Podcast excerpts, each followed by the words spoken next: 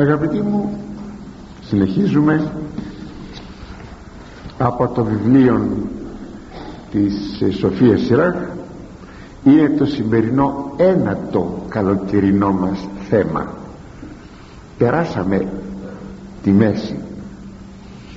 Βλέπετε τελειώνει γρήγορα ο χρόνος. Και βρισκόμαστε στο 22ο κεφάλαιο στον 21ο στίχων και 22ο θα τους πάρουμε και τους δύο μαζί. Επιφύλων εάν σπάσεις ρομφέαν μη απελπίσεις έστιγαρ επάνωδος. Επιφύλων εάν ανοίξεις στόμα μη ευλαβηθεί μη ευλαβηθείς έστιγαρ διαλλαγή. Πλην ονειδισμού και υπερηφανίας και μυστηρίου αποκαλύψεως και πληγής δολίας. Εν τούτης αποφεύξετε πας φίλος. Δηλαδή αν σε μια στιγμή λέει παραφοράς ανασύρεις το μαχαίρι σου εναντίον του φίλου σου μην απελπιστείς γιατί είναι δυνατή η αποκατάστασης και η επανόρθωση της φιλίας εάν ανοίξεις το στόμα σου εναντίον του φίλου σου πάλι μη φοβηθείς γιατί υπάρχει ελπίδα αποκαταστάσεως. Εκτός εάν τον βρίσεις εξευτελιστικά και τον καταφρονήσεις από υπερηφάνεια και του αποκαλύψεις τα μυστικά του και σημειώθηκε μια δολία προσβολή που τον πλήγωσε ύπουλα. Εξαιτίας αυτών ο φίλος σου θα σε αποφύγει οριστικά. Πολλές φορές ε, επανέρχεται στο θέμα της φιλίας γιατί μας μίλησε κι άλλο ο Σοφός πολλές φορές ανάμεσα στους φίλους μπορεί να υπάρξει ένας παροξισμός κανονικά εάν θέλετε δεν πρέπει να υπάρξει. Δεν πρέπει. Δεν είναι σωστό. Όπως και αν έχει το θέμα ε, ένας παροξισμός πληγώνει κάπου την φιλία. Δεν είναι σωστό. Και μάλιστα πρέπει να την προσέχουμε ιδιαιτέρως την φιλία ακριβώς για να μην σημειωθεί κάποια σύγκρουσης κάποια πρόσκρουσης. Ωστόσο εδώ λέγει ότι ο σοφός Σύραχ ότι αν κάποτε υπάρξει ένας παροξισμός κατά λέξη παροξισμός θα πει πυρετός. Εν αυτή περιπτώσει κάποια σύγκρουσης. Μη φοβηθείς. Αν μάλιστα γνωρίζομαι ότι ο άλλος μας αγαπά ή τον αγαπάμε. Και συμβεί αυτός ο παροξισμός τότε μας συγχωρεί ή τον συγχωρούμε και η φιλία αποκαθίσταται. Σας ξαναλέγω δεν πρέπει. Αλλά εάν συμβούν αυτά υπάρχουν όμως όπως μας λέγει εδώ ο Ιερός Συγγραφεύς υπάρχουν και κάποιες εξαιρέσεις που τα πράγματα δεν αποκαθίστανται δεν αποκαθιστούν πλέον την φιλία. Οριστικώς η φιλία σβήνει. Για να μην πω κάποτε μεταβάλλεται και σε εχθρότητα. Και αυτά τα σημεία είναι τέσσερα. Μας τα απαριθμεί. Πρώτον μάλιστα με τέσσερα πλην δηλαδή με τέσσερα εκτός. Εκτός εάν εκτός εάν πλην το πρώτο ονειδισμού δηλαδή όταν βρίσει ο άλλος μία ευεργεσία εγώ που σου δίνα που σε τάιζα ακούστε πόσες φορές λέγεται αυτό το πράγμα εγώ που σε τάιζα όταν εσύ πολύ άσχημο αυτό ε. Ή πει βαριές κουβέντες που προσβάλλουν και ατιμάζουν δεύτερον πλην υπερηφανίας. Όταν δειχθεί ένας μεγάλος αξεπέραστος εγωισμός ε, δηλαδή εκ μέρους του ενός εννοείται και ο άλλος πάντα δεν μπορούσε να υποφέρει αυτόν τον εγωισμό και την υπερηφάνεια τώρα ήρθε η σύγκρουση και βέβαια ε, δόθηκε η αφορμή να διαλύσει αυτή η φιλία τρίτον πλην μυστηρίου αποκάλυψης. Όταν αποκαλύψεις κάποια μυστικά του αλουνού τα οποία είναι ή προσωπικά ή οικογενειακά και με τον τρόπο αυτόν τον εκθέτεις είναι κάποια, κάποια προσωπικά ε, μυστικά τα οποία πώς να το πούμε εάν έρθουν στην ε, δημοσιότητα πράγματι ξεφτιλίζουν τον άνθρωπο. Πράγματι. Επάνω σε αυτό θα είχα να σας πω το εξής. Όταν έχω ένα φίλο δεν σημαίνει ότι πρέπει να του πω τα μυστικά μου τα προσωπικά ή τα οικογενειακά. Κάποια μέρα μπορεί η φιλία αυτή να μην αντέξει. Και αν δεν αντέξει η φιλία και αυτός επιπολέως φερόμενος τα δημοσιεύσει αυτά τα οποία του έχω πει, το έχω πει. Γι' αυτό προσοχή. Τώρα εδώ θα πω πως μου ήρθε στο μυαλό τώρα. Σε δημοσιογράφο μη πείτε ποτέ μυστικός σας κάποια μέρα θα το δείτε το μυστικό σας στην εφημερίδα. Ναι ναι ναι ναι ακούστε που σας το λέω. Είναι φοβερή εμπειρία πάνω στο θέμα αυτό. Επανέρχομαι έκλεισα την παρένθεση. Λοιπόν δεν είναι απαραίτητο ότι επειδή είναι φίλος μου πρέπει να καθίσω να του πω τα προσωπικά μου μυστικά τα εντελώς προσωπικά μου που κάποτε να μην τα γνωρίζουν ούτε οι γονείς μου. Δεν υπάρχει λόγος. Ούτε ακόμη τα οικογενειακά. Ε, κι άλλοτε σας το είχα πει αν ένα παιδί μας παρουσίασε κάτι μία ανασθένεια η οποία θεραπεύτηκε. Αλλά στο λαό είναι κάποιες περιπτώσεις που είναι συναισθηματικά ξεπέραστες. Σήμερα ξέρουμε Φερρυπίν ότι η λέπρα θεραπεύεται αν όμως πείτε στο φίλο σας ότι το παιδί σας πέρασε λέπρα. Ναι ναι λέπρα. Αυτός δεν θα μπορέσει να το κρατήσει το μυστικό. Ή κάποια φορά θα το ξεφουρνήσει και όταν ακούσει ο τρίτος ο δέκατος προκειμένου το παιδί αυτό να γίνει νύφη ή γαμπρός και ξέρετε ότι ρωτάμε. Δεν ρωτάμε όταν θέλουμε να παντρέψουμε το παιδί μας και τότε χαλάει το συνοικέσιο. Και λέμε πως χάλασε το συνοικέσιο; Να όταν εσύ ήσουν απρόσεκτος στην εποχή εκείνη κάθισες και φλιάρισες στο φίλο σου το και το το παιδί μου πέρασε πέρασε παροτίτιδα. Και συνεπώς υπάρχει το ενδεχόμενο αγόρι να μην κάνει παιδιά. Και αυτό να κυκλοφορεί. Και μετά λες πως δεν παντρεύεται το αγόρι σου; Γιατί εσύ στάθηκες επιπόλαιος ανόητος και κάθισες και φλιάρισες τι πέρασε το παιδί σου. Ξαναλέγω να μην πολυλογώ το θέμα είναι ότι έχουμε πάρα πολλά πράγματα τα οποία δεν πρέπει ουδέποτε να μάθει κανείς. Εκεί μόνο που μπορούμε να πούμε και εφόσον βεβαίως έχουμε την εμπιστοσύνη μας είναι μόνο εις των πνευματικών. Πολλές φορές αγαπητοί μου βρίσκομαι στη δύσκολη θέση να πω εγώ μη το πεις πουθενά. Γιατί βλέπω τον άλλον έτοιμον να το πει και παραπέρα. Και καμιά φορά όταν μου πει μα το είπα μπράβο του λέω. Μπράβο. Δεν καταλαβαίνεις ότι αυτά τα πράγματα δεν λέγονται. Ναι. Είχες μια κυρία την πήρεξε, την πήρεξε κάποιος. Μη το πεις στον άνδρα σου γιατί μπορεί να γίνει μεγάλος καυγάς και να του ανάψεις την καχυποψία και αντίστροφα. Ή και τόσα άλλα πράγματα. Δεν πρέπει παρά μόνο εις το πνευματικό θα τα πούμε. Δεν πρέπει. Πρέπει να είμαι θα εξαιρετικά προσεκτικοί και τέταρτον πλην πληγής δολίας.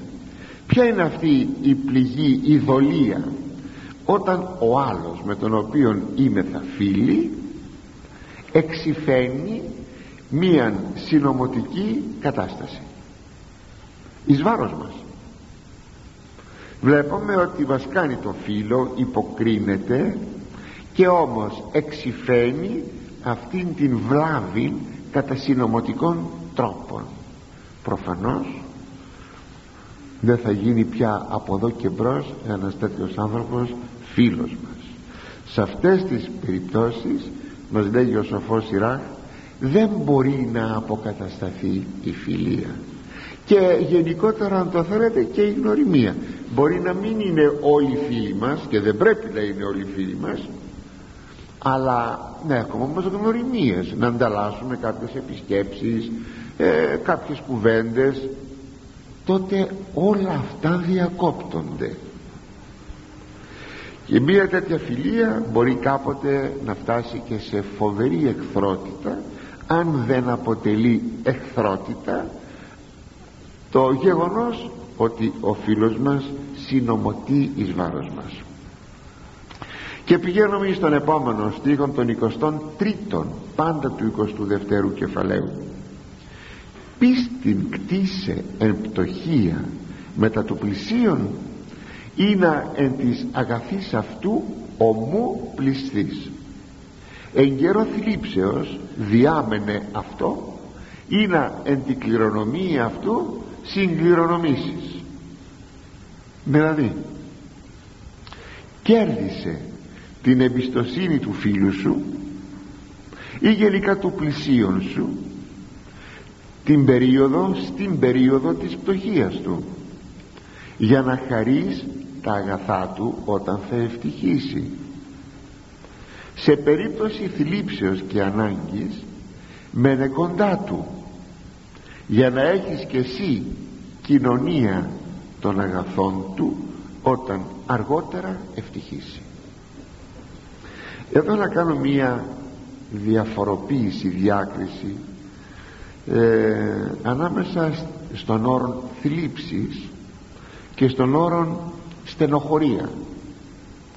Προσέξτε ποια είναι η διαφορά. Πως λέει ο πρόσωπος Παύλος θλίψεις και στενοχωρία παντί το εργαζομένο το κακόν κλπ κλπ. Θλίψεις και στενοχωρία. Είναι δύο διαφορετικά πράγματα.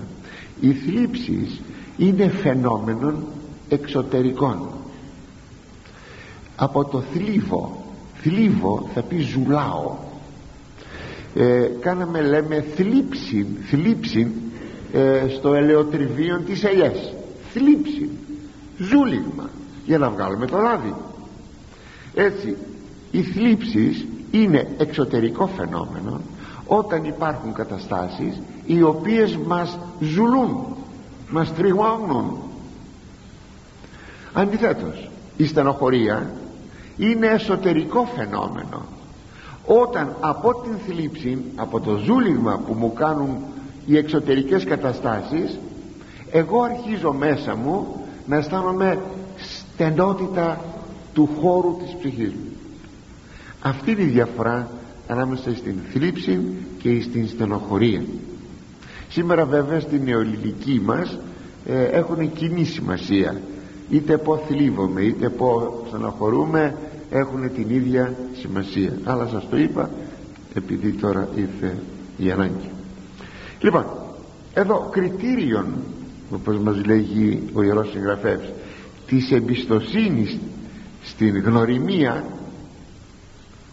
στη φιλία ή στην κοινωνία με τον άλλον άνθρωπον είναι η πιστότητα στον καιρό της πτωχίας του και της ανάγκης του δηλαδή είναι φτωχός είναι αναγκεμένος ή ακόμη έχει θλίψει με την έννοια των εξωτερικών καταστάσεων ή είναι στενοχωρημένος με την έννοια των εσωτερικών καταστάσεων.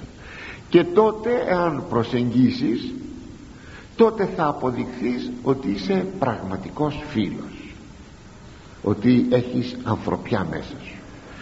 Λογαριάζεις ε, ακριβώς την κατάσταση του αλουνού. Διότι είναι πολύ γνωστό ότι η φιλία εις τον κόσμο αυτόν είναι πολλές φορές ε, καιροσκόπος. Λέει η Ιδία η Αγία Γραφή ζει χύτρα ζει φιλία δηλαδή είναι το σουκάλι πάνω στην πυροστιά τότε στημένο ψήνει φαΐ τότε η φιλία ζει. Αν δεν υπάρχει όμως τίποτα στο τσουκάλι τότε βεβαίως η φιλία έχει πεθάνει. Είναι αυτό δυστυχώς που συμβαίνει και θα συμβαίνει πάντοτε. Μας αφήνουν οι φίλοι όταν πια δεν έχουμε αγαθά. Και θα επαναλάβω αληθής κοινωνικό της είναι όταν γίνεται κανείς μέτοχος του άλλου ακριβώς στις δύσκολες του ώρες. Ο Απόστολος Παύλος μας το λέει έτσι κλαίν μετακλεόντων είναι ένα μέτρο αληθούς κοινωνικότητος. Πάσχει ο άλλος και εσύ μαζί του θα πάσχεις. Λυπείτε θα λυπήσει. Κλαίει θα κλαίσει. Θα γίνεσαι μέτοχος ε, των παθημάτων του. Είναι πολύ σημαντικό αυτό είναι πάρα πολύ σημαντικό. Όπως πάλι μέτρο μιας αληθούς κοινωνικότητος ε, είναι αυτό στο οποίο απουσιάζει ο φθόνος. Είναι το άλλο το δεύτερο ημιστήχιο του Αποστόλου Παύλου το χέριν με τα χερόντων. Να χαίρεις με εκείνους που χαίρουν. Και μάλιστα αν θέλετε το δεύτερο είναι πιο δύσκολο από το πρώτο. Το να συμπονέσεις τον άλλον κάπου βρίσκει και μία φυσική διάσταση το πράγμα. Το να χαρείς στη χαρά του αλουνού εκεί υπάρχει μία δαγκάνα μες στην ψυχή που λέγεται φόνος. Γιατί είναι ευτυχή αυτός. Έρχεται η γειτόνισσα και σου λέει ξέρεις αραβώνιασα την κόρη μου έχεις και εσύ κόρη α να ζήσουν η ώρα οι καλοί λες αλλά την ψυχή σου τη δαγκώνει ο φόνος. Και είναι πολύ πιο δύσκολο πράγματι να κλαις με τους, ε, να χαίρεις με τους χαίροντας παρά να κλαις με αυτούς που κλαίνουν. Και κατά το εδάφιο που διαβάσαμε το χωρίον είναι πολύ φυσικό όταν τα πράγματα αλλάξουν εις τον δυστυχούντα τότε και αρχίσει να ευτυχεί τότε βέβαια και εσύ που τον βοήθησες εσύ που στάθηκες δίπλα του βεβαίως απολαμβάνεις και την ευτυχία του αλλά κατά κάποιο τρόπο και τα αγαθά του αλλά πρέπει να πούμε ότι αυτό είναι το να χαρίσει τα αγαθά του αλουνού που τώρα ευτυχεί ενώ πρώτα δυστυχούσε αυτό είναι σαν ένα ηθικό αποτέλεσμα. Ποτέ δεν πρέπει να σταθεί κριτήριο ή σαν κίνητρο ότι τον κάνω τώρα συντροφιά ώστε ε, κάτι κάπου βλέπω κάτι υπολογίζω. Όταν θα ευτυχήσει θα είμαι στα αγαθά του. Αυτό είναι πολύ κακό πράγμα και λέγεται υπολογισμός. Ποτέ δεν πρέπει να υπάρχει το στοιχείο του υπολογισμού σε μία μας σχέση με τον άλλον άνθρωπο. Δυστυχώς κριτήριο συνηθέστατο φιλίας είναι ο υπολογισμός. Ότι αυτός αύριο δεν ξέρω τι θα κάνει που θα πάει, τι θα φτιάξει τι θέση μπορεί να έχει. Ας είμαι κοντά του μου χρειάζεται. Ξέρετε ότι δημιουργούν οι άνθρωποι από παιδιά ακόμα. Τι προτροπή των γονέων. Φιλίες γνωριμίες ώστε να είναι δεμένοι με όλα αυτά τα πρόσωπα αύριο στη ζωή για να μπορούν να επιπλέψουν και να ευδοκιμήσουν. Σας ξαναλέγω άλλη μια φορά αν συνέπεσε ο άνθρωπος αυτός να μας βοηθήσει θα συνέπιπτε κάποτε να μας βοηθήσει καλώς. Αλλά ποτέ δεν θα πλησιάσουμε τον άλλον άνθρωπο από υπολογισμό. Το θέμα του υπολογισμού καταλαβαίνετε τι θα πει υπολογισμός ε; προσέξτε φανερώνει κατώτερων άνθρωπων άνθρωπο κατωτέρας ποιότητος και αν μας λέγανε ότι είμαι θα πάτερ Αθανάσης είσαι άνθρωπος κατωτέρας ποιότητος θα μου κόστιζε. Θα μου κόστιζε πάρα πολύ. Εάν λοιπόν μπορεί να στέκεται αυτό κριτήριο της πορείας μας είναι καλό. Δηλαδή να μην σταθώ ποτέ υπολογιστής για να ακολουθήσω και να δημιουργήσω τις γνωριμίες μου με τους άλλους μάλιστα εδώ τώρα μου ήρθε στο μυαλό γιατί είναι και μια συγκεκριμένη περίπτωση. Ξέρετε ότι οι τέκτονες οι μασόνοι προσεγγίζουν νέους φοιτητάς από, ακόμη από το, από το πανεπιστήμιο. Είτε βρίσκονται στο εξωτερικό είτε στο εσωτερικό. Υπολογίζουν αυτός είναι έξυπνος αυτός θα προκόψει. Και προσεγγίζουν για να πούν ότι έχουν αμέριστη τη βοήθειά τους δηλαδή τη βοήθεια από τη στοά δίδουν χρήματα μη στεναχωριέσαι. Θα σου δώσουμε και υποτροφία και θα περνάς καλά και τούτο και εκείνο. Τον εδένουν. Είναι όπως ακριβώς όταν πέσει εις τον, ιστό, εις τον ιστόν της αράχνης ε, μια μίγα βλέπετε η μίγα τρέχει αμέσως και αρχίζει και τη λύγει για να εξασφαλίσει το θύμα. Και αφού το εξασφαλίσει ο νόνοητο τότε αρχίζει να απομιζά αυτό λέγεται υπολογισμός. Είναι φοβερό. Το ξέρετε ότι αν παρουσιάζονται ακόμη και κληρικοί ανώτατοι κληρικοί με ιδιότητα τέτοια που κατά, καιρός, κατά καιρούς βλέπουμε να δημοσιεύονται ξέρετε από που ξεκίνησε η ιστορία. Από τον καιρό που ήταν ο κληρικός στη σχολής, στη θεολογία ήταν διάκονος. Από τότε. Διότι οι άνθρωποι αυτοί βλέπουν μακριά. Κάνουν σχέδια μακροχρόνια.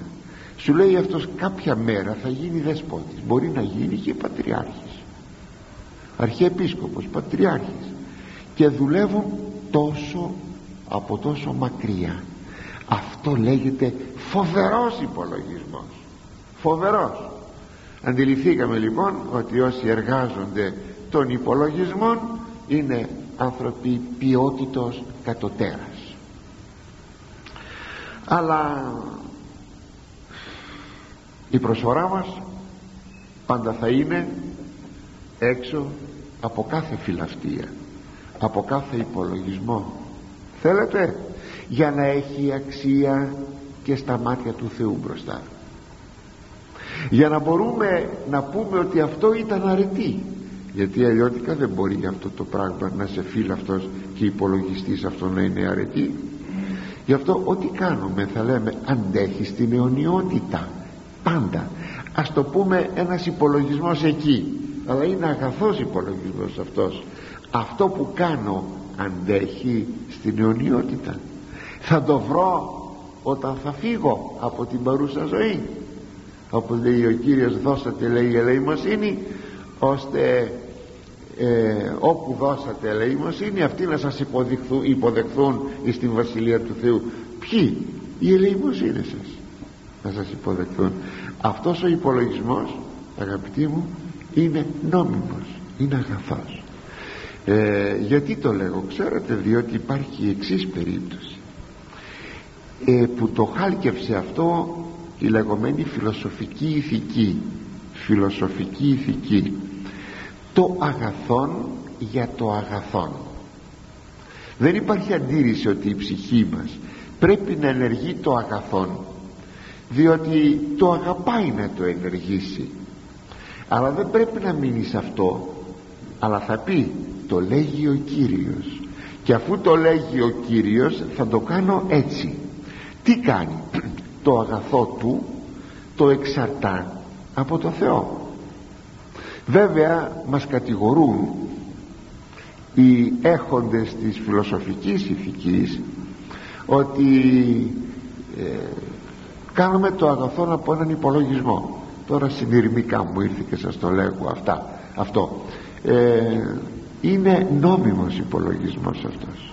Είναι νόμιμος. Αντίθετα εάν κάνω το αγαθόν για το αγαθόν και είναι ανεξάρτητο από το θέλημα του Θεού αυτό δεν αντέχει στην αιωνιότητα. Δεν αντέχει στα μάτια του Θεού. Μπορεί να χαρακτηρίζει μια ωραία ψυχή σε μένα αλλά δεν αντέχει να το ξέρουμε αυτό το πράγμα. Είναι εκείνο που λένε στον προσκοπισμό να κάνεις κάθε μέρα μια καλή πράξη. Δεν θα υπήρχε ωραιότερο βέβαια σύνθημα αλλά αυτή η πράξη από πού θα εξαρτάται; Έτσι απλώς. Αυτό το έτσι απλώς είναι προϊόν της φιλοσοφικής ηθικής. Όχι. Θα κάνω όχι μία και περισσότερες αν μπορώ γιατί το λέει ο Χριστός. Αυτό θα πει εξαρτώ την καλή μου πράξη όταν κάποτε βρέθηκαν πολλοί πάπυροι ε, σε τάφους μέσα κλπ. Ε, κύριοι που είχαν δούλους. Τότε ο θεσμός της δουλείας. Στα πρώτα χρόνια του χριστιανισμού. Και έδιναν ένα χαρτί ας το πούμε. Ένα πιστοποιητικό να το πούμε με σύγχρονη έκφραση που έλεγε το χαρτί αυτό ο Πάπυρος έλεγε σε απολύω από τα δεσμά της δουλείας όπως λέγει ο Παύλος στις επιστολές του το και τα λοιπά είδατε όπως λέγει ο Παύλος στις επιστολές του δηλαδή το λέει η Αγία Γραφή προσοχή ποτέ αυτονομημένων αγαθών. Πάντοτε θα είναι δεμένο με το Θεό για να δοξάζεται και ο Θεός. Ας πάμε στον επόμενο στίχο τον 24ο προς πυρός συγγνώμη προπυρός ατμής καπνί, ε, καμίνου και καπνός. Ούτω προεμάτων λιδωρίε. Δηλαδή από τη φωτιά ενός καμινιού προηγείται ο ατμός και ο καπνός. Έτσι και από τις φωνικές συμπλοκές προηγούνται οι βρισιές και οι αντεγκλήσεις είναι αλήθεια. Είναι μεγάλη αλήθεια αυτό. Και είναι και πάρα πολύ σπουδαίο θέμα το οποίο πρέπει να το προσέξουμε. Όντως πριν από μία αιματηρή συμπλοκή ή τραυματισμού υπόθεσης ή φόνου υπόθεσης πράγματι παρατηρείται μία λογομαχία βρισιές μάλιστα και κυρίως αυτά συμβαίνουν στους χώρους ε, των καφενείων των ταβερνών μάλιστα του παλαιού τύπου καφενεία παλαιού τύπου ταβέρνες. Ε, όχι όμως και ο λιγότερος ε, νέου τύπου καφενεία και ταβέρνες που είναι οι καφετέριες και που είναι η δίσκο και δεν ξέρω τι. Των ποικίλων αυτών ενενία πνευματική καταγωγίων γιατί είναι καταγόγια πραγματικά που οι άνθρωποι εκεί γλεντούν μεθούν παρεξηγούνται από ποικίλες αιτίες ποικίλες αιτίες και ζηλοτυπίες μάλιστα γύρω στο θέμα της γυναίκας. Έγινε λένε οι Γάλλοι έγινε ένα έγκλημα. Σερσός λαφάμ αναζητήσατε τη γυναίκα. Πάντοτε ε, κύριον αίτιο όχι καθολικών είναι και άλλες αιτίες. Είναι η γυναίκα η αντιζηλία και μπορεί να γίνει ένα φωνικό. Και εκεί πολλάκις μαχαιρώνονται πυροβολούνται. Βέβαια αυτό μπορεί να συμβεί και σε, σε άλλο τόπο πουδήποτε. Μπορεί ακόμη να συμβεί και μέσα στο σπίτι μας. Κυρίως όμως εκεί συμβαίνει σε αυτούς τους χώρους των διασκεδάσεων και συμβαίνει συντελεί θα λέγαμε εδώ ένα κρυφό ή φανερό μίσος. Ή ακόμη φθόνος. Ή ακόμη κάποια συμφέροντα κυρίως κτηματικά που εκεί χρονίζει η μνησικακία που όλα αυτά κυριότατα έχουν σαν αφορμή και το ενόπνευμα. Πάνε και πίνουν για να κάνουν το έγκλημα. Είναι λοιπόν αφορμή αφορμή το ενόπνευμα αγαπητοί μου ενός φωνικού διότι ο άλλος θέλει κάτω, υπο, ε, κάτω από την επίρρεια του ινοπνεύματος να κάνει το έγκλημά του. Γιατί πολλές φορές αισθάνεται μία δηλία και θα ήθελε να μην μετέχει πολύ ο νους να μην μετέχει πολύ η βούληση για να συντελέσει διότι όσο μπορώ να έχω το νου μου και τη βούλησή μου και το συναισθημά μου ε, να διστάζω να κάνω το έγκλημα. Όταν όμως αυτά φροντίσω εγώ ο ίδιος να τα ατομίσω τότε βεβαίως το έγκλημα είναι ευκολότερο. Είναι γνωστά πράγματα αυτά είναι καθημερινά. Οι εφημερίδες πάντοτε γράφουν τέτοια περιστατικά. Μπορεί ακόμη να υπάρχουν και πολιτικές διαφορές. Θα γίνονται εγκλήματα. Και μάλιστα είναι εποχικά πράγματα αυτά. Υπάρχουν εποχές που να έχουμε μια έξαρση εγκλημάτων πολιτικής υφής διαστάσεως. Άλλοτε άλλο και με την ευκαιρία να αναφερθούμε και σε ένα δυστυχώς δικό μας εδώ ελληνικό έθιμο ας το πούμε είναι από εκείνα που μας βαραίνουν. Είναι η βεντέτα. Είναι κάποιοι τόποι που καλλιεργούν την βεντέτα. Διότι αν κάποιος αδικήθηκε ξέρω εγώ είπε θα πάρει μια κοπέλα δεν την πήρε ο αδελφός τώρα ο πατέρας δεν ξέρω τι το, το φυλάνε να εκδικηθούν. Και μάλιστα η εκδίκηση θα γίνει με φόνο. Και μάλιστα βάζουν κλήρο στα παιδιά αν είναι, έχει άλλα αδέλφια έχει δύο-τρία αδέλφια αγόρια ε, σε ποιον θα πέσει ο κλήρος για να εκδικηθούν την ε, εγκατάλειψη της αδελφής από εκείνον που εζήτησε την αδελφή είναι πολύ άσχημα πράγματα. Αγαπητοί μου είναι πάρα πολύ άσχημα πράγματα. Και βεβαίως όταν αρχίσει η βεντέτα εκατέρωθεν εκατέρωθεν γίνεται αυτό τότε το μίσος είναι ισόβιον και κρατάει στη δεύτερη και στην τρίτη και στην παρακάτω γενεά. Και δεν κάνει τίποτε άλλο παρά το μίσος αυτό να ανάπτει διαρκώς την αντεκδίκηση πάντως κύριο χαρακτηριστικό της μνήσι κακίας το να θυμάσαι το κακό που σου έκανε ο άλλος και να θέλεις να τον εκδικηθείς είναι η οργή. Τι είναι η οργή; Ποια είναι η διαφορά της οργής από το θυμό; Η διαφορά είναι η εξής ότι η οργή είναι ο παρατεταμένος θυμός αυτή είναι η διαφορά. Όλοι θυμώνουμε μας περνάει. Σε λίγο σε πέντε λεπτά σε μία ώρα σε μία μέρα μας περνάει. Η οργή η οργή είναι ο παρατεταμένος θυμός.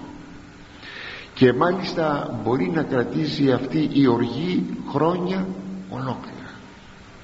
Να μην φεύγει ποτέ. Φέρει πίνει γιατί η κόρη ενός που δεν πήρε την ευλογία του τη συγκατάθεσή του για να παντρευτεί. Ο πατέρας δεν συγχωρεί επουδενή. Ενθυμείται το κακόν την προσβολή και επικρατεί στην ψυχή του η οργή. Γι' αυτό πρέπει να προσέχουμε πολύ στο θυμό. Δεν ξέρουμε πού μπορεί να φτάσει ο θυμός να φτάσει στην οργή και να συντηρεί μίαν κακία δηλαδή την μνησικακία ποτέ μην καλλιεργούμε αγαπητοί μου τη μνησικακία να είμαι θα έτοιμοι να συγχωρήσουμε. Μπορούμε να θυμόμαστε γιατί δεν γίνεται αλλιώτικα δεν υπάρχει καμιά γομαλάστιχα να πάμε να σβήσουμε μέσα στο οικείο κέντρο του μυαλού ε, κάτι που πρέπει να μην το θυμόμαστε. Δεν υπάρχει αυτή η περίπτωση. Αλλά το σβήσιμο να γίνεται με την έννοια της, της ε, μίμνης κακίας της άμνης κακίας το να μην θυμάσαι το κακό. Σαν γεγονός το θυμάσαι. Πως θα το βγάλουμε από το μυαλό. Αλλά να μην θυμάσαι το κακό με την έννοια να εκδικηθείς. Ε, όλα αυτά αν υπάρχουν βεβαίως καλούνται ψυχικά πάθη. Αν διασκεδάζουμε βρώμικα ή αν βρήμεθα σε τόπους που δεν πρέπει ή αν ξέρω εγώ τότε έχουμε και τα σωματικά πάθη. Πάντως και τα ψυχικά πάθη και τα σωματικά πάθη μολύνουν τον άνθρωπο. Γι' αυτό γράφει ο Απόστολος Παύλος στη Δευτέρα προς Κορινθίους επιστολή του αγαπητοί καθαρίσομεν εαυτούς από παντός μολυσμού σαρκός και πνεύματος επιτελούντες αγιοσύνη εν φόβο Θεού. Δηλαδή έχουμε εδώ τον καθαρισμό μας από τα πάθη και της σαρκός και του πνεύματος. Ας πούμε η ανηθικότητα είναι μολυσμός της σαρκός. Ε, η μνησικακία που είπαμε προηγουμένως η οργή κλπ είναι πάθη μολυσμός της ψυχής. Πρέπει λοιπόν να καθαρίζουμε τον εαυτό μας από, αυτές, από αυτούς τους μολυσμούς και ψυχής και σώματος. Και τότε θα επιτελέσουμε αγιοσύνη. Δηλαδή τότε θα αρχίσουμε να έχουμε αγιότητα. Εννοείται αυτός, αυτή η αγιότητα που θα πετυχαίνεται με το φόβο του Θεού. Και προχωρούμε στον επόμενο στίχο στους επόμενους στίχους 25 και 26 φίλων σκεπάσε ου και συνθήσομαι και από προσώπου αυτού ου μη κρυβώ. Και ή κακά μη συμβίδει αυτόν πας ο ακούων φυλάξετε από αυτού.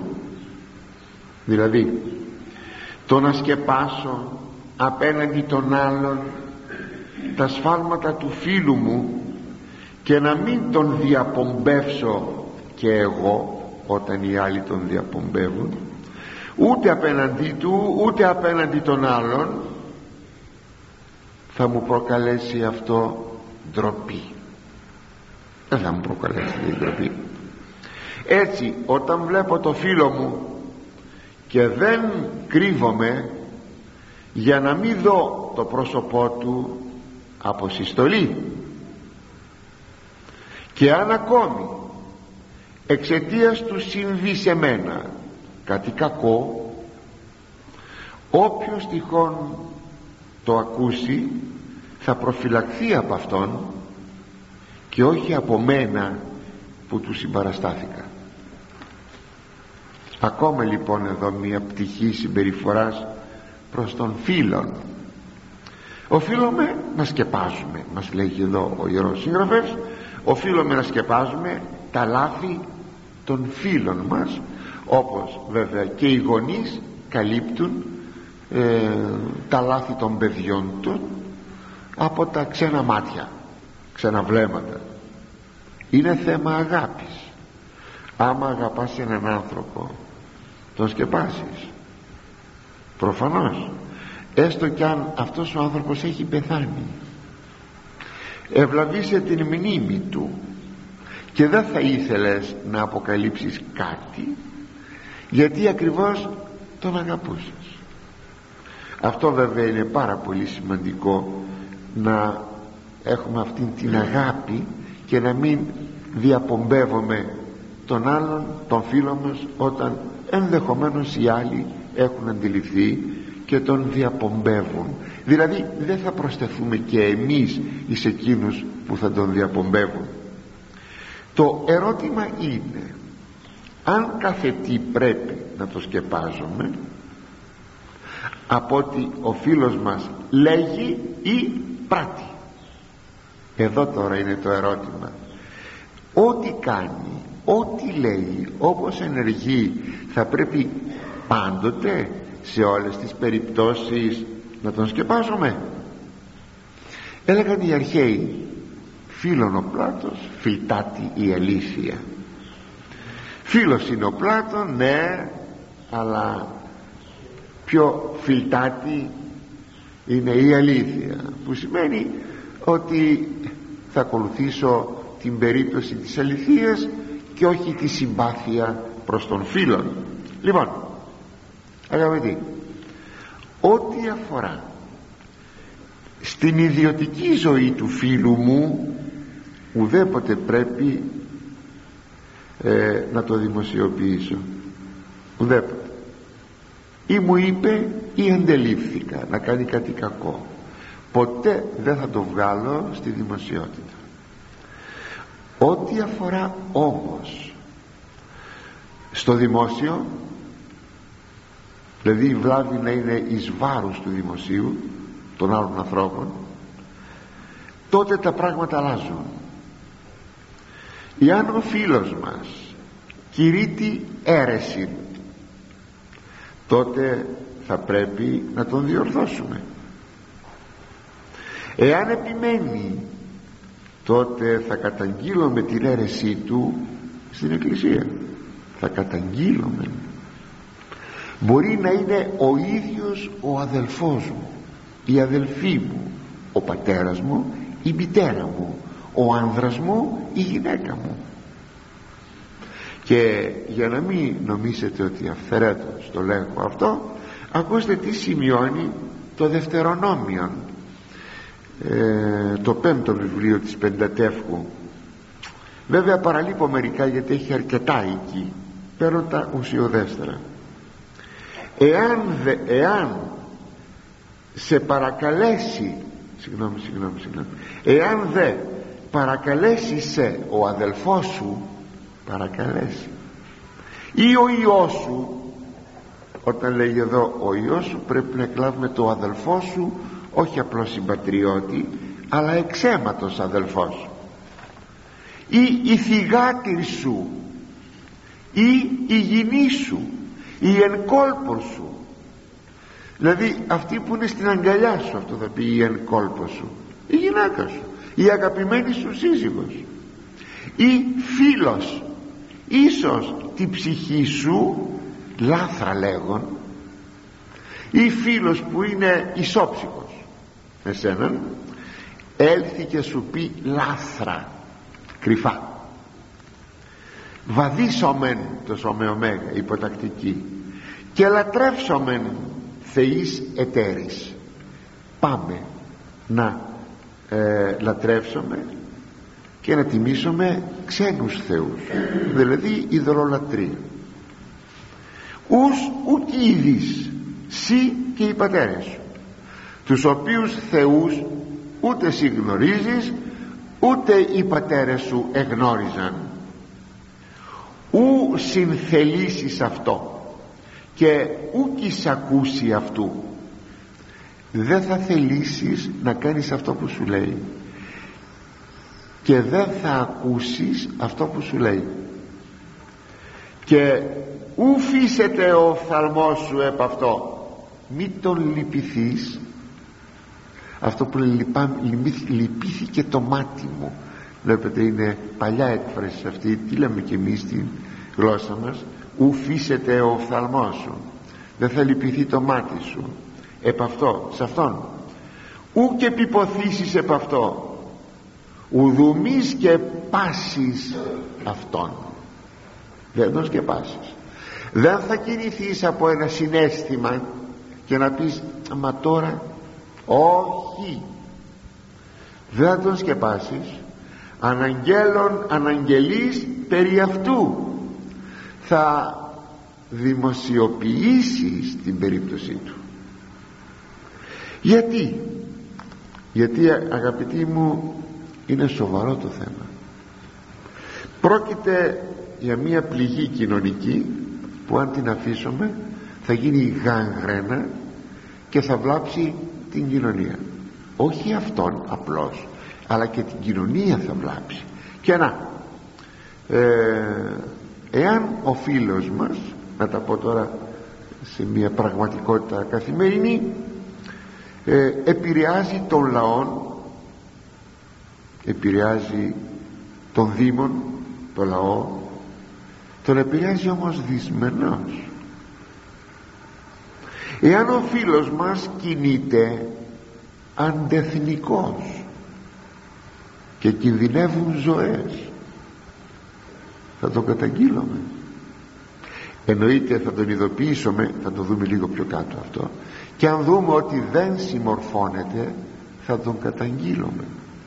Κάποια στιγμή ο φίλος μας γίνεται αναρχικός κάποια στιγμή δεν ξέρω για ποιο λόγο κινούμενος να παναβάλει ένα εκρηκτικό εκεί που θα υπάρχουν άλλοι άνθρωποι για να εκδικηθεί, για να πετύχει εντυπωσιασμό δεν ξέρω τι θέλει να κάνει. Και εμείς το αντιληφθήκαμε. Ή μας το είπε ή το αντιληφθήκαμε. Θα του πούμε να μην το κάνει. Και αν βλέπουμε ότι θέλει να το κάνει θα το καταγγείλουμε προσέξατε το. Δεν είμαι θα προδότες και καρφιά όπως μερικοί θα νόμιζαν και θα πίστευαν.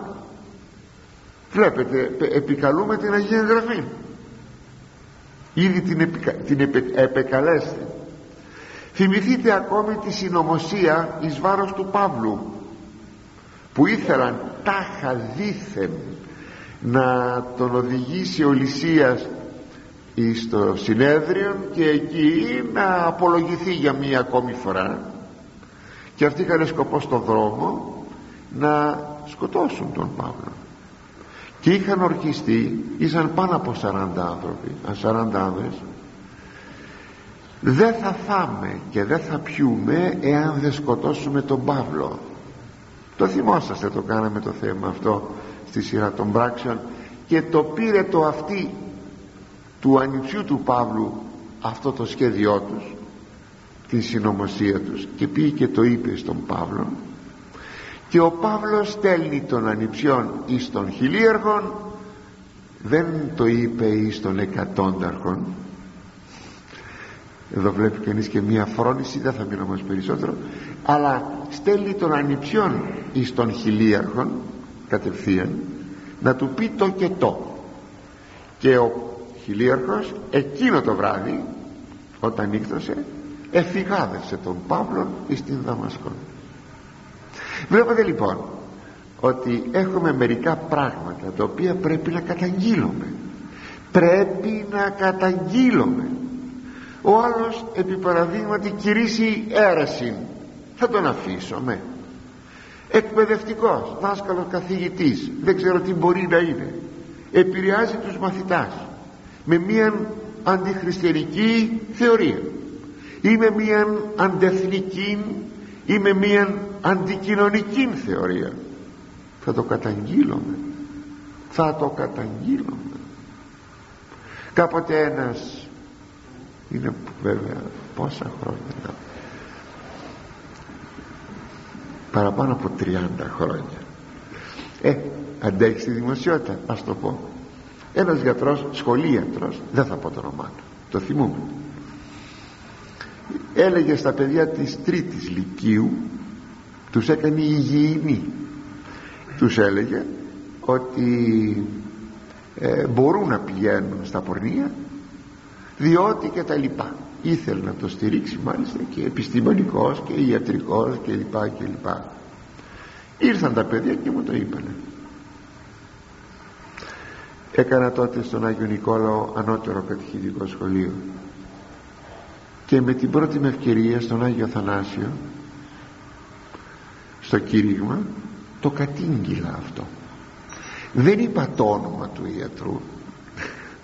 Μάλιστα αυτός μένε απνέων εναντίον μου είπε τι να του κάνω δεν είπε το όνομά μου να του κάνω μήνυση τέλος πάντων είναι μερικά νομικά σχήματα παράξενα και περίεργα για αυτή την περίπτωση το κατήγγυλα. Γονείς προσέξτε ο γιατρός που κάνει το μάθημα της υγιεινής αυτά τα πράγματα λέει στα παιδιά σας. Λάβετε τα μέτρα σας. Θα το μετενόησα να φυλάξει ο Θεός. Θα το μετανοούσα εν εναντία περιπτώσει εάν δεν το έλεγα πιστεύω να το καταλαβαίνουμε δηλαδή εκείνο που λέει η Παλαιά Διαθήκη το παίρνει και η Καινή Διαθήκη ο Απόστολος Παύλος και εξαρείται των πονηρών εξημών αυτών. Θα βγάλετε από ανάμεσά σας των πονηρών άνθρωπων ή το πονηρών πράγμα. Θα το βγάλετε ανάμεσά σας γιατί αυτό έχει μολυσματική ιδιότητα και θα βλάψει το σύνολο πάντως ας το προσέξουμε.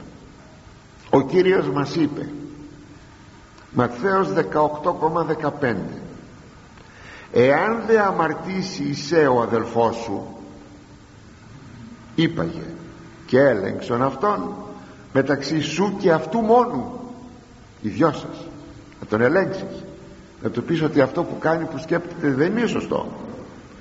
Εάν σου ακούσει εκέρδισας τον αδελφόν σου αν σε ακούσει τον κέρδισες. Εάν δεν μη ακούσει παράλαβε μετά σου έτη ένα ή δύο. Είναι επιστόματος. Δύο μαρτύρων ή τριών σταθεί παν ρήμα. Εάν δεν ακούσει πάρε ακόμη κανένα δυο ανθρώπους. Και εσύ και να του πείτε ότι τα πράγματα δεν είναι έτσι αλλά είναι έτσι. Διότι το έλεγε ο παλιός νόμος ότι μπροστά σε όταν, ε, όταν δοθούν υπάρχουν δύο ή τρεις μάρτυρες τότε στέκεται κάθε μαρτυρία. Γιατί ένας μάρτης όπως λένε οι νομικοί κανένας μάρτης έτσι κάπου το λένε. Εάν δεν παρακούσει αυτόν ακόμη και αυτούς αν τους παρακούσει υπέτει εκκλησία. Ξέρετε τι θα πει; Υπέτει εκκλησία. Να το δημοσιεύσεις. Όταν λέγω δημοσιεύω δεν σημαίνει το γράφω στην εφημερίδα προσέξτε δημοσιεύω θα πει το, το αναφέρω δημοσίως. Προσέξτε σήμερα λέμε, όταν λέμε δημοσιεύω εννοούμε το γράφω στην εφημερίδα. Όχι το δημοσιεύω θα πει το κάνω κοινό στο δημόσιο. Δηλαδή το καταγγέλω δημοσίως το λέγω στο δημόσιο.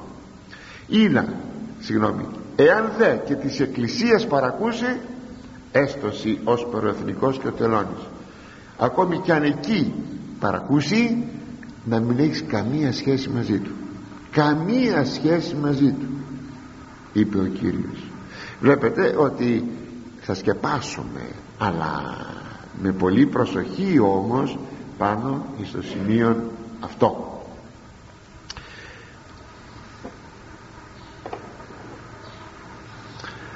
Το συμπέρασμα είναι ότι θα παρασταθώ στο φίλο μου. Εάν τον αγαπώ και θα τον σκεπάσω όταν κάπου αστοχήσει ή αμαρτήσει. Εάν όμως το αμάρτημά του είναι δημόσιο τότε αποτελεί και δημόσιον κίνδυνο και βλάβη και αυτής της εκκλησίας.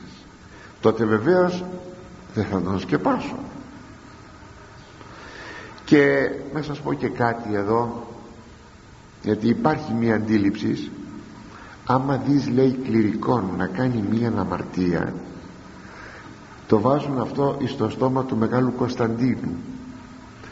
Ότι έλεγε τάχα δεν ξέρω Μέγας Κωνσταντίνος άμα δω έναν κληρικό θα σηκώσω τη χλαμίδα μου να τον σκεπάσω για να μην φανεί βεβαίως δεν θα καθίσω να κοτσομπολεύω έναν κληρικό δεν θα καθίσω να λέγω ε, πως κοιμάται, πως μιλάει και πως τρώει στο σπίτι του.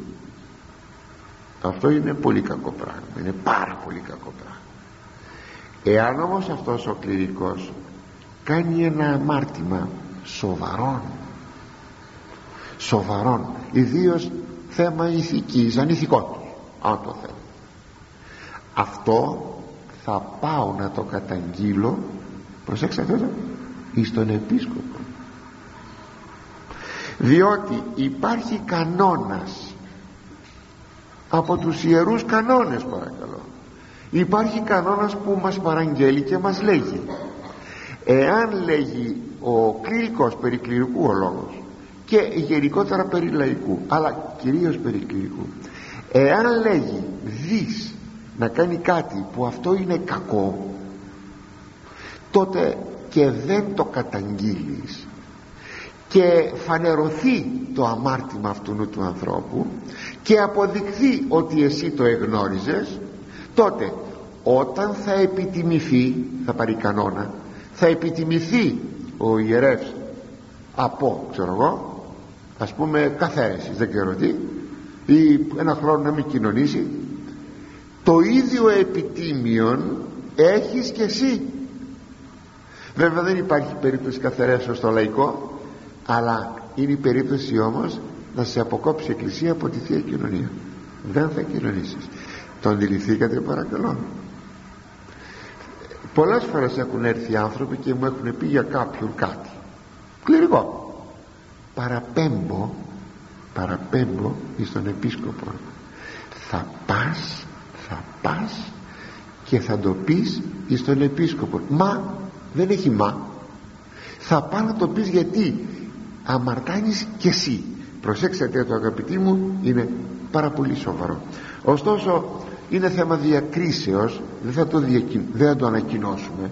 Δεν θα διαπομπεύσουμε τον άνθρωπο. Όχι αλλά πρέπει να το ξέρει ο επίσκοπος.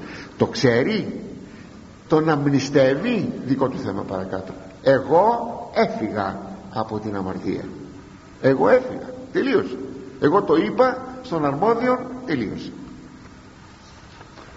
και πάμε σε έναν ακόμη στίχο τον 27ο βλέπετε είναι χρήσιμα πραγματάκια αυτά να τα ξέρουμε τις δώσιμη επί στόμα μου φυλακήν και επί των χιλέων μου σφραγίδα πανούργων ή να μην πέσω από αυτής και η γλώσσα μου απολέσιμε ποιος θα βάλει έναν φρουρό στο στόμα μου και στα χείλη μου σφραγίδα διακρίσεως για να μην περιπέσω σε σφάλματα λόγων και η γλώσσα μου γίνει αφορμή να καταστραφώ.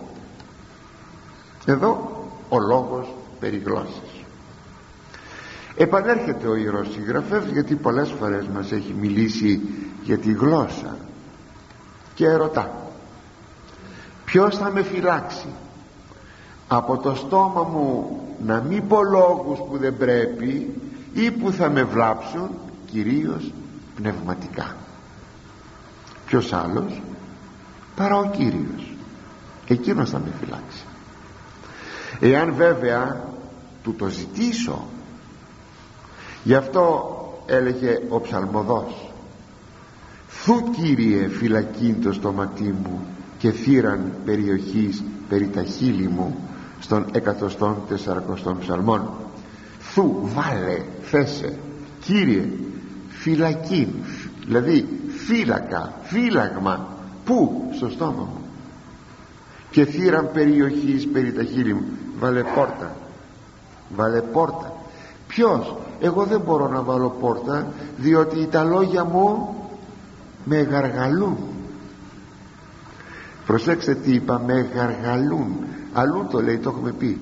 Ο Άγιος ε, ο Ιερός εδώ συντάκτης ο Σοφός Σειρά μη φοβάσαι λέγει σε γαργαλάει ένα μυστικό δεν θα σκάσεις δεν θα διαραγείς. Λοιπόν όταν έχουμε ένα κάτι μας γαργαλάει να το πούμε. Να σχολιάσουμε να πέστε μου ποιος δεν αισθάνεται αυτό το γαργάλιμα για να πει μια κουβέντα και λέμε να, να μου φύγε να την, την είπα. Ποιος θα με βοηθήσει; Εγώ τον εαυτό μου δεν μπορώ βλέπω, βλέπω. θα παρακαλέσω τον Θεό. Κύριε σε παρακαλώ Κύριε σε παρακαλώ. Να μην πω αυτό που δεν πρέπει να πω. Σε, έτσι όπως βλέπετε δεν είναι αρκετό να κάνω άσκηση. Αν δεν έχω ταυτόχρονα όπως λέει ο Ιερός Χρυσόστομος και την θεία ροπή. Θεία ροπή λέγεται η θεία χάρις για να με βοηθήσει. Και πάλι λέγει ο ψαλμοδός είπα φυλάξω τα σοδούς μου του μη αμαρτάνειν με ενεγλώσιμο εθέμει το στόματί μου φυλακήν τι βλέπει κανείς εδώ με τα δύο αυτά χωρία; Το ένα είναι η προσπάθεια του ανθρώπου που έχει μέσα του κάτι να ξεφουρνήσει και η προσευχή στο Θεό να τον βοηθήσει ο Θεός να μην το ξεφουρνήσει πάντως ο ψαλμοδός λέγει φυλάξω τα σοδούς μου του μη αμαρτάνειν με ανεγλώσι μου βλέπετε που σημαίνει ότι ζητά να προσέχει την όλη συμπεριφορά του για να μην αμαρτάνει. Να μην είναι φιλοκατήγορος ψεύτης, συκοφάντης, υβριστής. Να είναι εγκρατής, φιλάγαθος, ανεκτικός. Αυτή είναι η όλη συμπεριφορά αγαπητοί μου που τελικά θα φυλάξει τη γλώσσα μας. Γι' αυτό λέει ο Άγιος Ιάκωβος ήτης εν λόγω ουπτέι ούτως τέλειος ανήρ ευχαριστώ που με ακούσατε